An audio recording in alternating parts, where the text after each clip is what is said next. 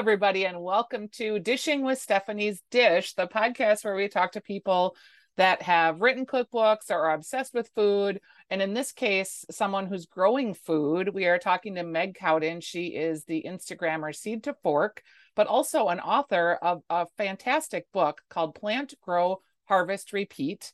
And Meg, I follow you on Instagram and the book came into my zeitgeist like in the spring but then i think i forgot about it because i was at burntside lodge this fall and uh, lonnie uh, lamontagne who is the proprietress of the lodge was saying do you know meg cowden? She is a guest. She wrote her part of her book while she was here.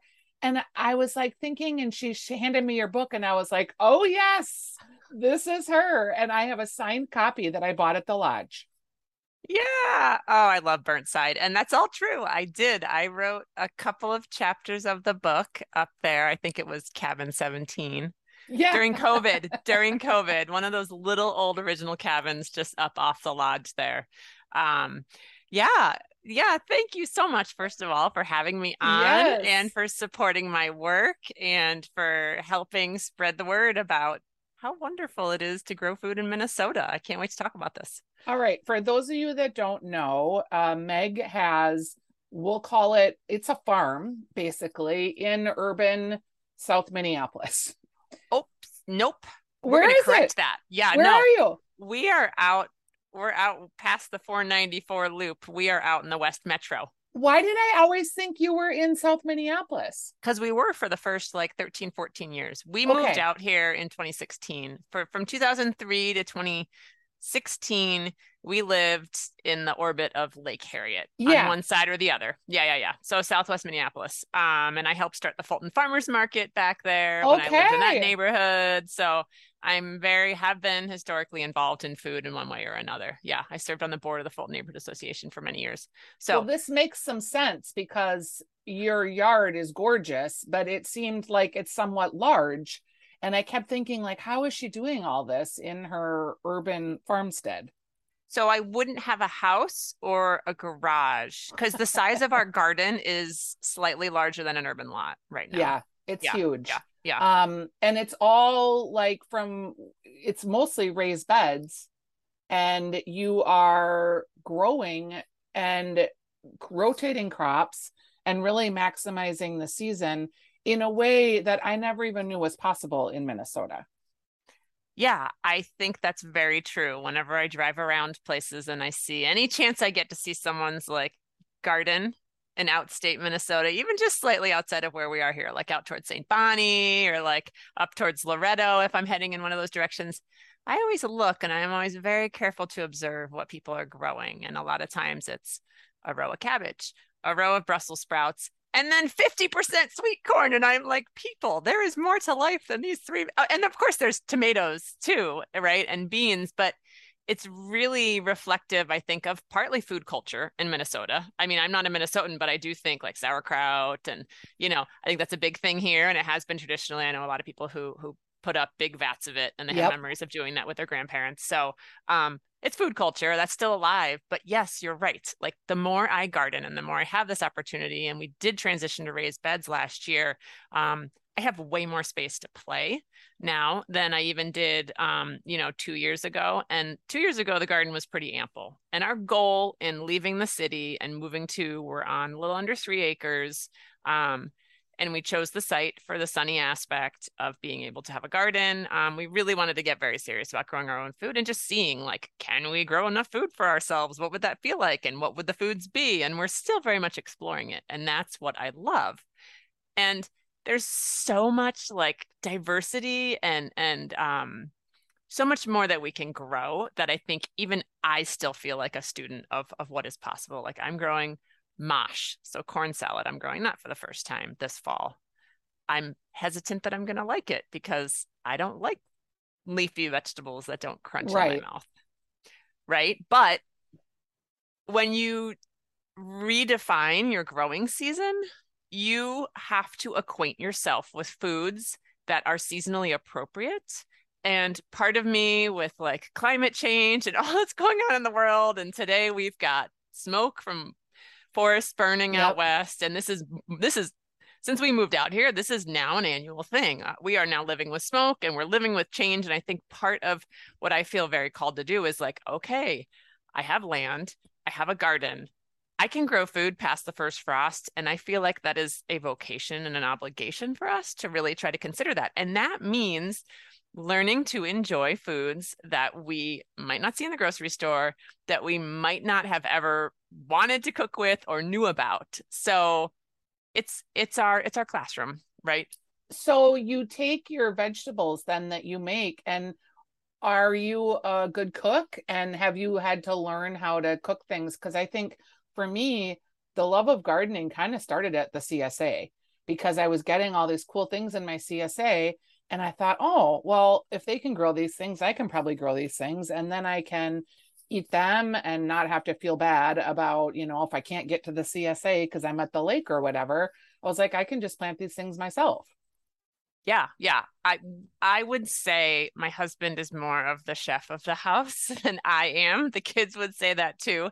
We have different eating styles, right? Like my the way my mother raised us with like my go-to would be like a comfort like red sauce with pasta or like a quick primavera with like summer vegetables and my husband doesn't enjoy that. So like so we have to end up we end up um sharing the the cooking like tonight I'm going to do a fresh loaf of sourdough, fresh vegetables and we're doing fondue. We're doing a quick dinner, but it's going to be fresh vegetables from the garden. It's just going to take a different form, right? Very quick, fast and- food what would he do like if he were cooking today just as an example? Um he might do a stir fry. He likes to cook. He really loves to do more elaborate like slow cooked meats and he likes to cook stews and we've got two somewhat picky eaters. They they don't intersect with what they enjoy eating in terms of vegetables a lot so we have to cook to one or the other. It's let's not get into the parenting thing. That's not what we're yeah, going to talk I'm about. Trying but... to get your kids to eat vegetables. Yes, yes, yes. So, so yeah. So on the weekends we do a lot of cooking together, but we love like just slow cooked, like a cassoulet yeah. with like all of our garden veggies and things like that. So, but we also love very, we love a lot of Mediterranean dishes. So we've been doing a lot of like fattoush and like baba ganoush, like our smoked paprika or smoked yep. eggplants, and so um and we've got corn coming into season again. So that's a, a good problem to have. Yeah. So do you I am like somewhat of a food hoarder.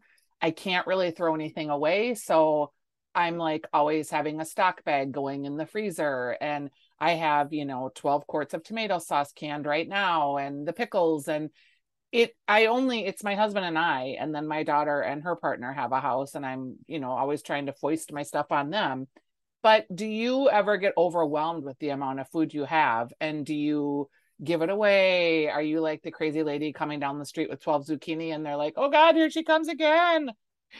Um, the answer is yes, but no, because I don't grow a lot of zucchini just for that reason. Like we don't love zucchini. So I'm not like the zucchini lady because I pull my zucchini plants out when I'm like and I rotate them so they never get like super big and they never get totally crazy. I have my third zucchini planting right now that's like I've harvested one zucchini off of. It's way slowing down, just the right amount. Right. So yes, we do a combination of um, I gift away our kids um, play instruments and so we have like some musical instructors that we see semi regularly and one of them like has gotten very bold last week i told him that i had made a salsa verde and he was like oh well can christmas come early because i need that like right now like there's this like he just like we have this great rapport so i will bring him a, a partial CSA basically at least twice a month, sometimes every week. I mean, like when our watermelons were in season and our cantaloupes and you know the the cucumbers and we've got um the interfaith outreach here in Plymouth, not far from us, and so I'll donate food there. Um, I'm a master gardener with Hennepin County, and we're doing individual donations this year. We do like a Gardens for Good program where we grow and donate. Um, our neighbors love us, so anytime we want to give to neighbors, my husband's coworkers, it was hard during COVID because he wasn't working in an office, but yeah. Um, coworkers, like even he was at a meeting yesterday, and someone was like, someone who follows me on Instagram was like, oh, I hear you guys have a lot of cantaloupe right now. And he had just happened to like bring some in that day. He's like, well, yeah, it's like, you know, in the office. So it's that's so funny. great. And do you, uh, I assume you are a canner. Do you water bath can or pressure can? I water bath can. I am. I might invest in a pressure canner next year. I've never tried pressure canning, but um, I would love to put up like chicken broth and possibly try like corn or green beans, things like that. So I've canned about 50 quarts of tomato sauce so far. My goal was 70 for the year because we had about 55 last year and I had to ration it by like the middle of May. like I mean, because think about it, a family of four, if you want to make yeah. a lasagna, it's like it's it's two quarts. Yep. It's like it's like a it's and so for people who are listening, that's two quarts of sauce is uh four pounds of tomato sauce, which is more like 10 pounds of tomatoes that I have roasted and boiled down and stuff. So it's a that's a that's a lot that goes into one meal. And my one of my kids would eat chili or lasagna uh every day. So that's like that's eight quarts a month. So you right. do the math, and like 50 is not enough for us. And it so, goes fast. Um, so yes, we did salsa. I do pickles. I canned beet this beets this year for the first time. Um, we do dehydrating. We're smoking and dehydrating our paprika peppers right now. Um, and then I grow a lot of things that are I like. I'm lazy. Like I like to can, but I also like foods that are shelf stable. So that's a big push for us. Is like what would that be an example of that? Uh, popcorn. So growing wow. your own popcorn. You yeah. just I've got I had a huge popcorn harvest last fall and we still haven't it was it was big. I actually didn't grow popcorn this year because we have so much left over. It's still sitting on a cob. Some people say you have to take it off the cob. You don't have to take it off the cob. Well, I guess there's there's more than one way to live, Stephanie. Like we know this, right? Like so, I leave mine on the cob in our in our in our closet over there, and when I'm ready to use it right now, I pull it off. I put it into a glass jar. I drop a couple of drops of water in there. I swish it around, and I throw it into my Whirley Pop thing. So wow. So yeah. popcorn, cornmeal, um, is another corn, so another dry corn that we grow. Um, and we haven't bought cornmeal in a couple of years because we've been growing cornmeal for a few years now. Um, and it's just, it's kind of fun and novel. And yes, I think like the cornmeal maybe doesn't taste like quite as amazing as like you know a fresh tomato compared to, but I like just knowing that like this is something I grew and I'm yeah. still tethered to the garden no matter what season. Um, dry beans is another big thing that we have really gotten into. Um, I've tried things like garbanzo beans. They're not as productive here, but um, I've got several types of beans that um, are growing in the garden right now. So they seem like a lot of work to me because you grow the mm. bean mm-hmm. and then you pick it and then you dry it in just like a plastic bag or something, not plastic probably, but a paper bag, let's say, and then you husk it and then you have the whole bean, right? Yeah, there are ways to shortcut that process. Personally, I look at that as like a fun way of deepening kind of my meals. Um, so yes, so I am currently harvesting dry beans, the pods that have kind of gone yellow and you can kind of feel the beans are kind of loose in there. I'm pulling them off the plants and I'm putting them in baskets that have airflow and I'm going to leave them and I will sit when it's fire season here and I've got the wood fire going, I'll sit and turn on Netflix or stream the Great British Baking Show and I will shell beans. I so, love you. You are like my spirit animal. you really are. Like because that sounds like my perfect day right there. Yeah yeah. So i mean so i like it because it takes my gardening season and brings it into the cold months where i feel like i'm still doing a garden related task when i do not want to be outside and i really can't be outside. So yeah it takes a little bit of time. You can do things like throw them into like a pillowcase and smash them against a wall and you can like put them in like a a, a metal like um 55 gallon drum and run like a, yep. a weed whacker or something there's there's ways i'm sure tiktok or youtube has lots of viral videos on how to um get Pick your beans, beans. Yeah. yeah i was going to say husk them but that's not the right word so um yeah. Yeah no i think beans are worth it. Uh some of the bean varieties we grow are highly productive. I mean we grew like 14 pounds of dry beans. Wow. and the thing about so here's the thing that i'm learning with the more dry foods i'm growing which is really weird. It's fascinating. So dry beans you buy them in the store and you have to like soak them and then they take several hours to cook. These beans that come out of my garden and they're dried but because they're still kind of fresh they cook in like half the time. Yeah. i'm talking like like they take no time at all to cook. So it saves you it it your your cooking time can can be cut down in half yeah. sometimes. Well, and the instant pot was like a game changer for me because I would never have used a pressure cooker. But the instant pot, like you can make beans so much faster. Do you have an instant pot? I just got one this year, but we we used to one of our wedding gifts back in 2000 was a pressure cooker. Okay. So yeah. I was always afraid of it. I don't know why. It's not logical, but the idea of the instant pot just changed a lot of that because I will make fresh my own beans from dried. But you're right. Like I have a can of uh garbanzos that are dried that have been on the shelf for probably 2 years mm-hmm. from pandemic cooking. So when I plan to use those, I'm going to have to plan for a lot of extra time because just the beans are so old. Yeah, I think we read that on average, beans that are on the shelf in grocery stores are like five years old. Oh, that's so gross. That's just like too long. They're shelf stable, and and, and you think about the the nutritional value of say the beans that are, I'm cooking with versus like yes, something that's yeah. been there for five years. Eek. Well, that could well, make it may, yeah, it, yeah. The other thing that we grow now every year, it started last year, is sesame seeds, and they that's are, weird. I love it. And they even like so my seeds right now that were still, I mean, I have like a, a less than a quarter cup left from last year. I'm like tiny bit. I'll toast a tiny bit and it goes on a stir fry or go or go over some veggie rolls. Um, it still tastes absolutely out of this world. The freshness, oh, and you yeah. think, oh, I wonder how old sesame seeds are sitting in the pantry aisle. Right. And would you ever make oil with yours? Like, is that something you could do? I mean, sure, but I'm not growing that many. I, I, I, sesame seeds are small and they are quite intensive to kind of get out of their little pods. They are starting to dry right now, so I need to start paying attention and clipping just a few of them. They start to dry and open up a little bit. Um, and I generally put them into a paper bag, cut the whole stalk off if I need to, dump it upside down, and I leave it. And then I give them a little shake. And... Yep. Okay, so this is a really weird question to ask you, but do you have to belong to a gym or do you have to go exercise somewhere? Or do you get like a lot of exercise literally just being outside in your garden every day? Oh, I definitely need supplemental exercise. Okay. Because I'm just curious if, yeah. you know, I'm working too, so I'm not in the garden every day.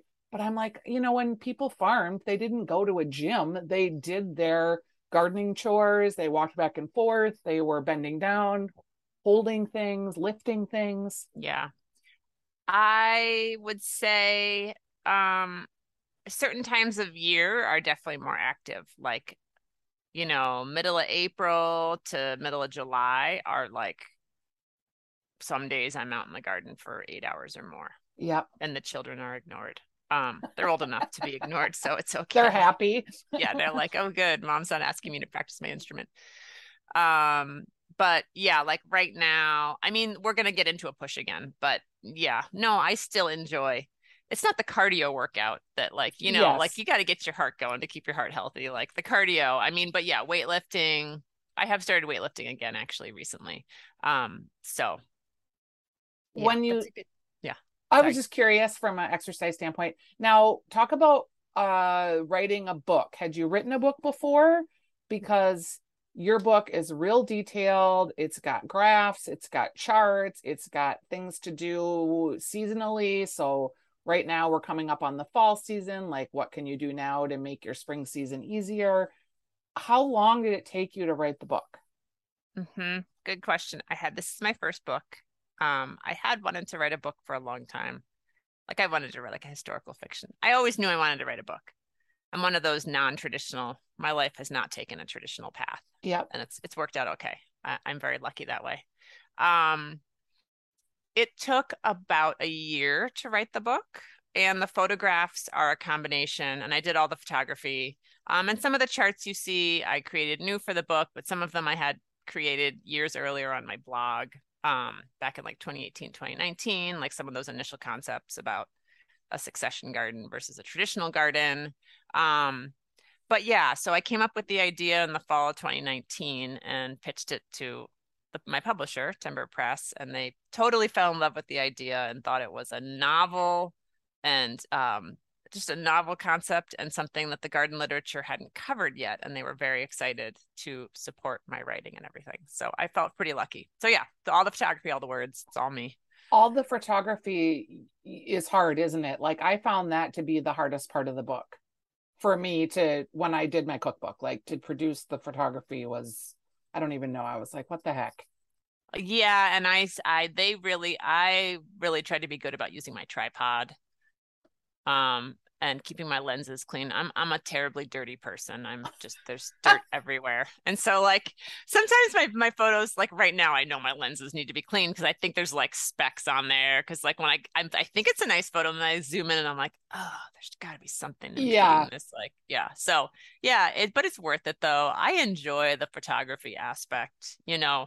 Um when I was diagnosed with fibromyalgia by the Mayo Clinic back in like 2017, one of the things they wanted you to do as like part of their pain clinic and their like kind of holistic approach to how to live with chronic pain was to choose an activity like that you enjoy doing and spend time on it like 30 minutes a day. And i'm like oh photography. Like i just i i am pain free when i'm focusing on capturing a photograph you know what i mean? So it's kind of a it's a grounding activity for me and it really helps me be in the garden and out in nature and really connecting to you know especially the insects. I love like seeing the insects that yeah. are around and how they change and how the populations shift um, across the seasons and stuff like that so.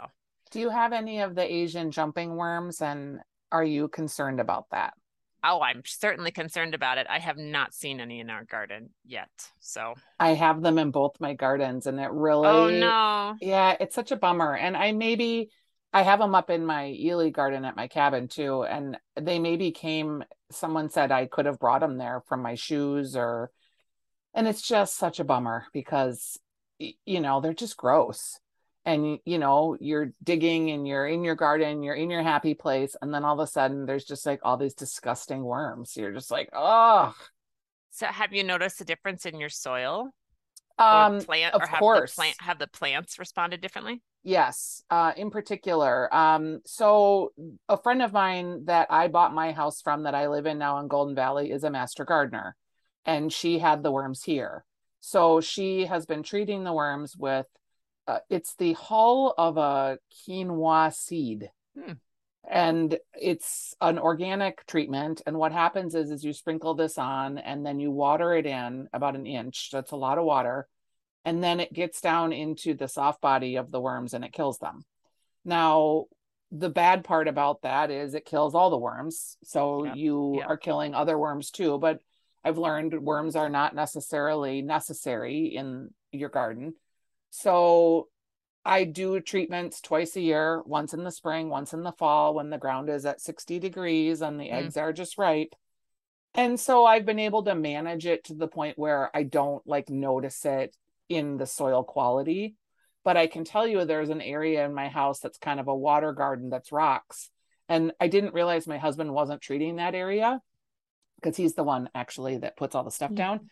um, but so I was over there doing some weeding and I was just like, oh my gosh, there's first of all, the coffee ground soil is a real thing. And then the worms are right underneath the coffee ground soil. So you can see their bodies from the top of the soil just looking down on it, which wow. is weird. Wow. Wow. Yeah. And it's just like a, a carpet of these worms. It's real gross.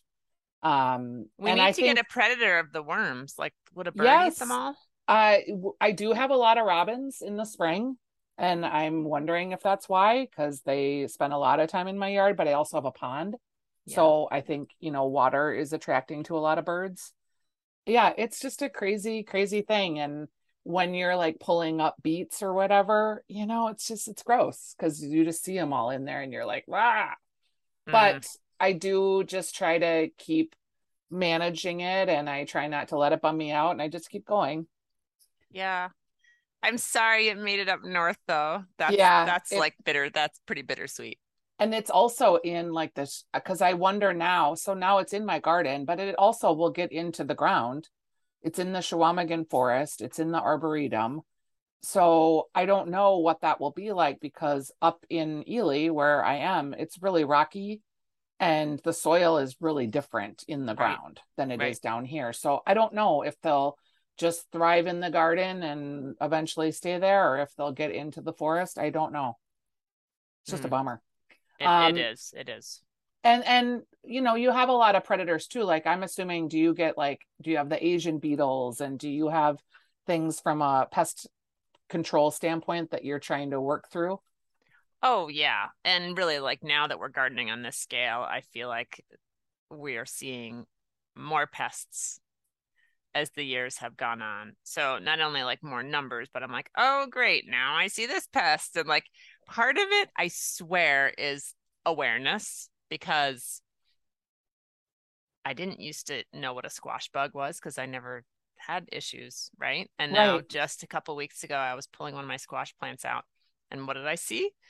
Cuz like some some of the fruit I had harvested was like pussy and gross and I knew something but I didn't know what it was because for me I really don't go out and like seek the knowledge on everything. I only look for the knowledge that I need to teach me what I'm learning and what I'm seeing at the time, right? So yep. I don't consider myself an expert in everything. I'm just an expert in what I've had experience with. Um, and so I was like, oh, what could this be? And then I pull the plant out and there's like squash bugs on the soil. And I'm like, okay, that might have been a squash bug. So, but they're not everywhere. So I really take kind of a holistic approach. And in my book, I talk about this with like my perennial flowers, I think is just such an important part of our little micro ecosystem.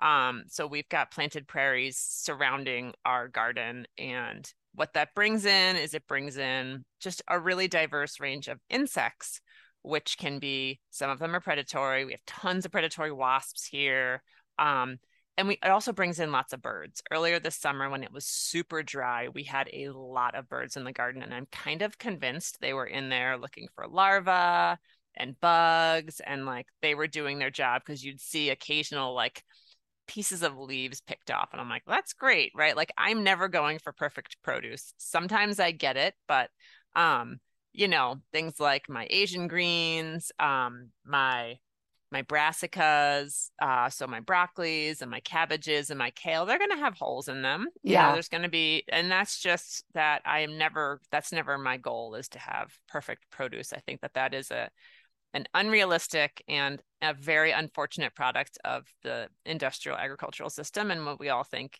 food should look like. You know, like even my, my younger son loves Honeycrisp apples and he likes Honeycrisp apples that are grown in Washington state because that's kind of the standard that you get in the grocery store. Yep and you know we're pulling apples off of our trees right now and they've got little soot marks and you got to c- be careful and cut through because you might run into a yep. worm and you know I mean, we're organically managing but it's a lot of work to grow an unblemished apple like it is a lot of inputs and even if you're doing it organically like just because it's organic does not mean it's better because organic pesticides are as lethal as conventional ones so sure um, but yes, we've got we've got Japanese beetles, we've got lots of cabbage white moths. Um, what else do we have? We I have... found I had worms, and they weren't big, but I harvest cabbage, and you get the little worms in the bottoms, and you have to like soak them in the salt water and the, the little green, green ones, yeah, green ones, mm-hmm. or yeah, yep. yeah, yeah, yeah. So, um, yeah, I mean, listen, pests are part of a healthy garden, I think. Yes. So, and you have to kind of embrace, I like your approach where you're sort of embracing the good with the bad, right? And trying to like deal in an ecosystem versus like having this one crop or I I feel like I've been gardening now for 4 years and I have a set place where I garden and I feel like I need to kind of have a year of regeneration. I just feel like this year was kind of a dud. Mm-hmm. And I think I haven't put enough things into the soil. And maybe I just need to do a whole bean bean rows one year and just I, I don't know. I'm I'm gonna read your book and try to figure out what I need to be doing better. Um, and I love that you grow cucamelons too, because I really am crazy about those little things. Are you, you crazy eat... about them? Oh God, I just love them. I love eating them off the tree or the plant. I love putting them in drinks. I think they're just so cute. Yeah, yeah that, and they're kind of a worthless i mean you know like you can't do a lot with them. It's not um it's not like a cucumber and the pickling and all that but they're just so fun. I'm obsessed with radishes too. Radishes are delicious. Radishes are like my main fall crop. Like honestly we will eat radishes daily here from and like you November can roast them and they're just mm-hmm. like potatoes. They're so delicious. Yeah yeah yeah. Totally totally. Um yeah, I'm into roasted radishes. So if you were going to like I saw your drone footage of your place that you posted on your Instagram. and I was like, I just was obsessed with it. I like watched it all the time just to see like it was so inspiring to think like anyone can do this really mm-hmm. you know mm-hmm. like even if you have a different space you need some sun but you can grow things in the shade too and that everything's in container now containers now feel so nice and tidy like i just loved the way it looked yeah, and we started with in-ground beds. So we did not transition to raised beds. And we did in-ground beds because it was the fastest and most economical way to get a garden up. You know, we moved here in the summer of 2016. We wanted to plant trees in April of 2017. So we got the deer fence up, cut a few trees down, and we got the soil amended. Um, so and we knew that we were going to transition to raised beds eventually. And it also coincided with adding irrigation, which turned out to be I mean, it was a huge investment. Basically, you have a cabin, I have a garden. Is basically yep for sure. Mean, like, like this is our cabin. You know, like we yes. did have land outside of the Twin Cities at one point, and we didn't spend that much time here there. And so this was like, okay, we are going to reinvest and we're going to make a space that like that is kind of our second home. Like we spend that is where we convene. Yeah, it's where for we sure. hang out. Yeah, it's where I have a lot of meetings whenever I can. So um yeah, it's totally doable. I think the biggest thing is to really, if you want to start, is you're right, sunshine, soil. Soil health is huge. Nutrition. I think the biggest thing people do is um, either they don't know enough about their soil, they just assume they can just put something in the dirt, like add compost and get a soil test so you know what kind of pH you're dealing with. And if you have any major, you know, um, deficits in your soil. Um, and then water, right? So water, sunshine, and good soil are like the three biggest keys. And if when people have issues, I always start there because it's like, oh yeah, I'm growing in shade. It's like, well, that could be why your tomatoes are not flowering, you know, yeah. or like or oh yeah, you know, my soil is sandy. Well, then you're gonna need a lot of compost. And yep. you're gonna need to be like foliar feeding your plants because sandy soil, all the nutrition just goes right through that soil and it doesn't hold. So, um, yeah. Is a yeah. raised bed for you? Why did you decide to do raised beds? Do you feel like you would get better produce or do you just like that it's tidier? Why the raised beds? Uh, maintenance and for my chronic pain, I wanted to not have to be like bending over quite as much. I um, wondered about that yeah we're not getting any younger. Yeah I, I, mean we're still on the young side but like if we want to do this for another you know 30 or 40 years uh, we needed to have a garden that really felt like it was accessible for us as we start to age. I mean we're definitely starting to feel like we're getting older.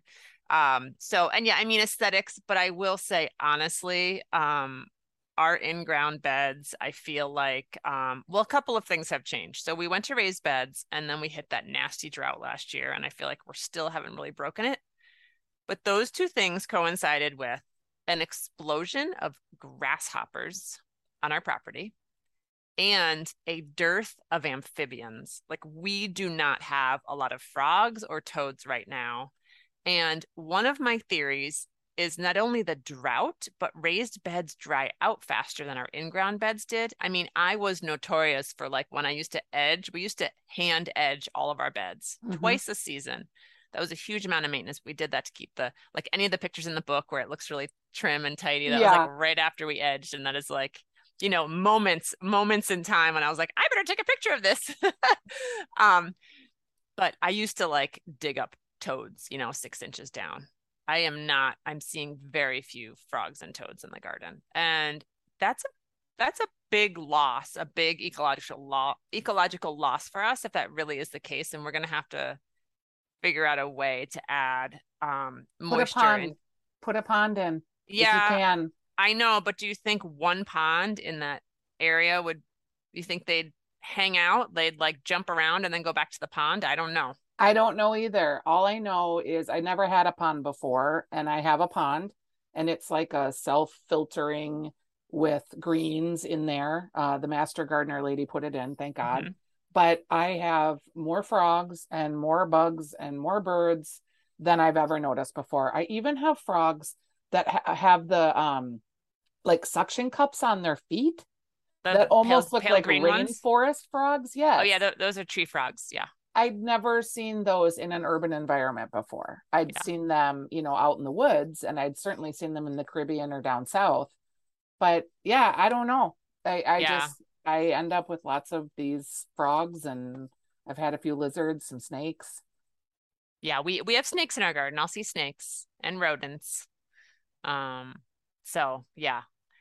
So yeah, I mean, I would say there's no one perfect way to garden. Yeah. You know, I mean, you've got to obviously there's resources and time, and I really think like growing what makes you happy is the Yeah. most important thing. And you know? also what you're going to use or eat or what you can give away, you know, to like I'm I'm planting a lot of tomatoes and you know, maybe I don't need to plant so many next year. I don't know. I'm just like, how many quarts of sauce can I make? But Meg, I might have to give you some.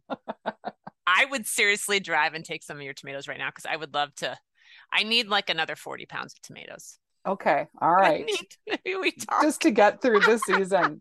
or otherwise you're going to be like at Whole Foods with the sad can of San oh Marzano. no, I don't like, want to have to oh. buy oh, a can of tomatoes this winter. yes, It, it won't be so until the spring, but I think it's going to happen. All right. Well, I just have loved talking to you. Your book is wonderful. It's Plant, Grow, Harvest, Repeat. I am a big fan. I can't wait to keep following you. I'm going to take this book with me on a van trip for the next two weeks. We're going on a book tour for my cookbook, and I'm taking your book with to read it because I'm going to inspire, be inspired, and um, re reevaluate my garden next year and figure out what I'm going to do different. So, thank you so much for being a guest. Thank you so much. And yeah, it was great really, to talk hope, with you. I hope you have a great book tour. Thank you. I appreciate it. And we'll maybe see you at Burntside next summer. I hope so. Okay. We'll talk soon. Bye-bye. Bye.